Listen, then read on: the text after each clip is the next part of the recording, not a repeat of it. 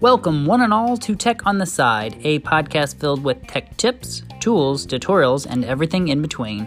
I am Jason P. Heisel, known across the internet as the Tech Spec.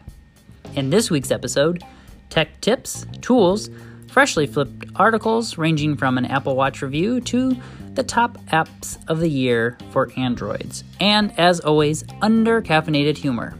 Let's hop in and learn something new.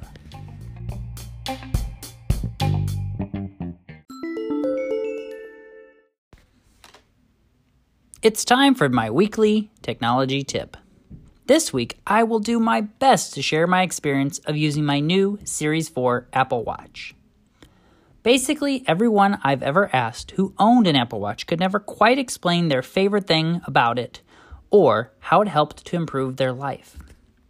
Having owned and used one for a little over two months now, I totally get it, and I attempted to put my thoughts about it together in a video on my YouTube channel, Tech on the Side.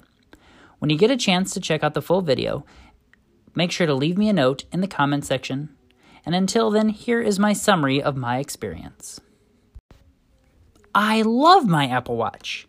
Not to be too overdramatic, but I did not realize how life changing it would actually be for me. For starters, I would say that the Apple Watch has kept me moving more than I have ever done so before. The built in fitness tracking is both encouraging and fun.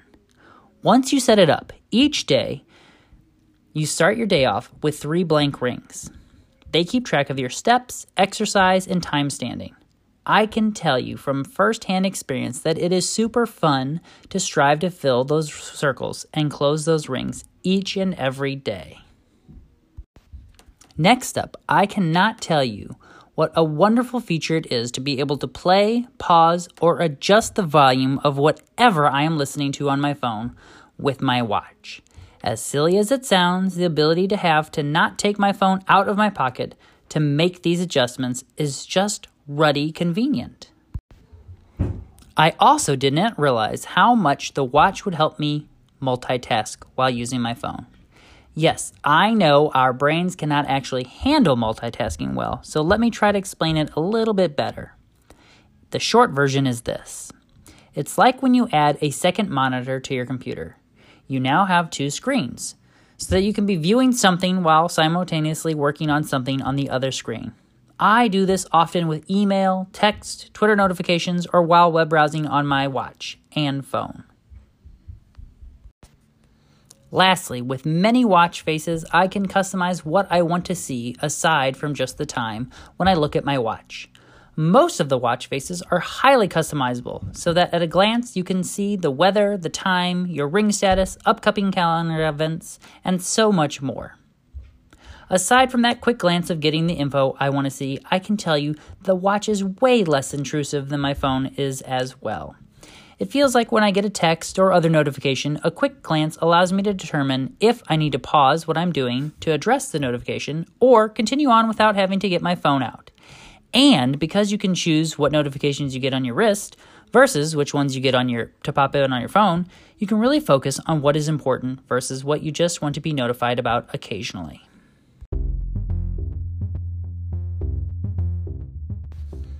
If you are in the market for getting an Apple Watch, I would highly recommend it. Keep in mind that you have a full 14 days to return it to Apple if you do not like it, and I can tell you in 14 days I knew that I loved everything about it. And there are always new features and functions that become available with it.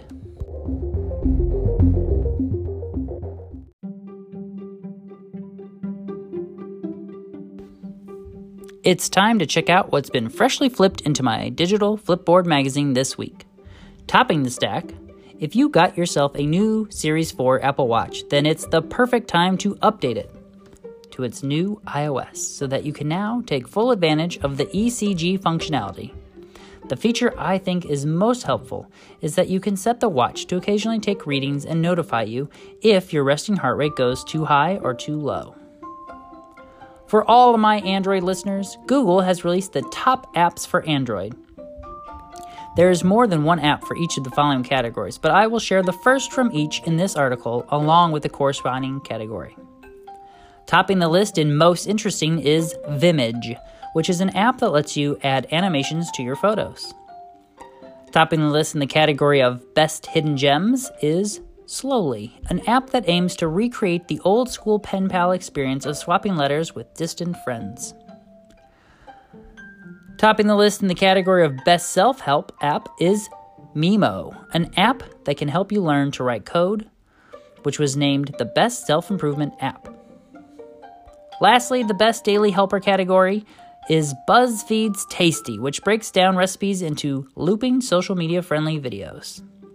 The article has tons of more of, of the top picks from each of those categories and a few more. So be sure to check it out this Sunday on my blog, thetechspecblog.blogspot.com. If you want to see it sooner, then check out my Flipboard magazine, Tech on the Side. Larry Ferlazzo has completed quite the end of the year best of list over on his EduBlog. Be sure to check it out, including a two part series on his top picks of the best online learning games of 2018. Lastly, Bloomberg posted a recent article about the effects of screen time on a child's brain. The important takeaway is that this is a long term study. But the short term effects that the research team has already noticed is that daily screen usage of more than seven hours showed premature thinning of the brain cortex. It's far too early in the research to determine if this is a positive or a negative effect.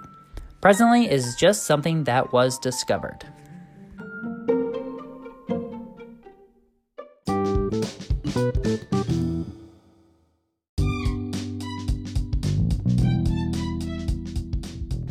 Coming soon this month will be the kickoff of my Winter Webathon series on my YouTube channel, Tech on the Side.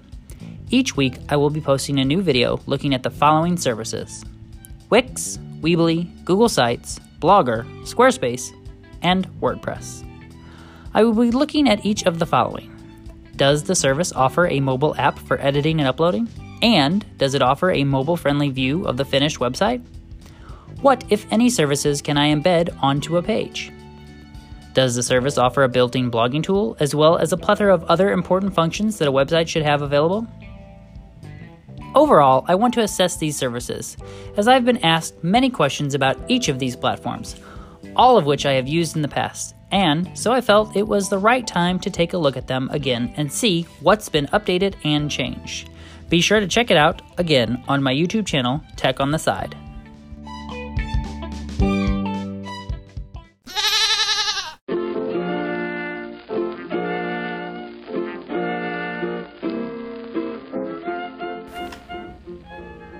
It's time for my favorite part of the podcast under caffeinated humor. Why don't mountains get cold in the winter? Because they wear snow caps.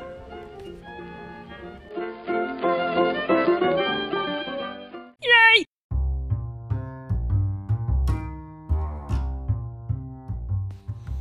Thank you all for tuning in this week.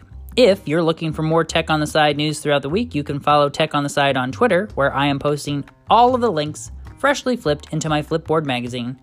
And for those of you who prefer Facebook, just search for Tech on the Side and give the page a like.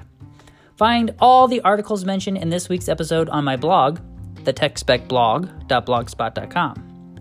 Each Sunday, I put out all of the articles along with this podcast. Just search for the Sunday Post, and while you're there, take a look at the tech tips and more. If you're listening here on Anchor, please consider favoriting my station or subscribe to my podcast in your favorite podcatching app. Just search for Tech on the Side. If you want to see more from me, hop on any of the social media apps and just search for the Tech Spec. That's T H E T E C H S P E C.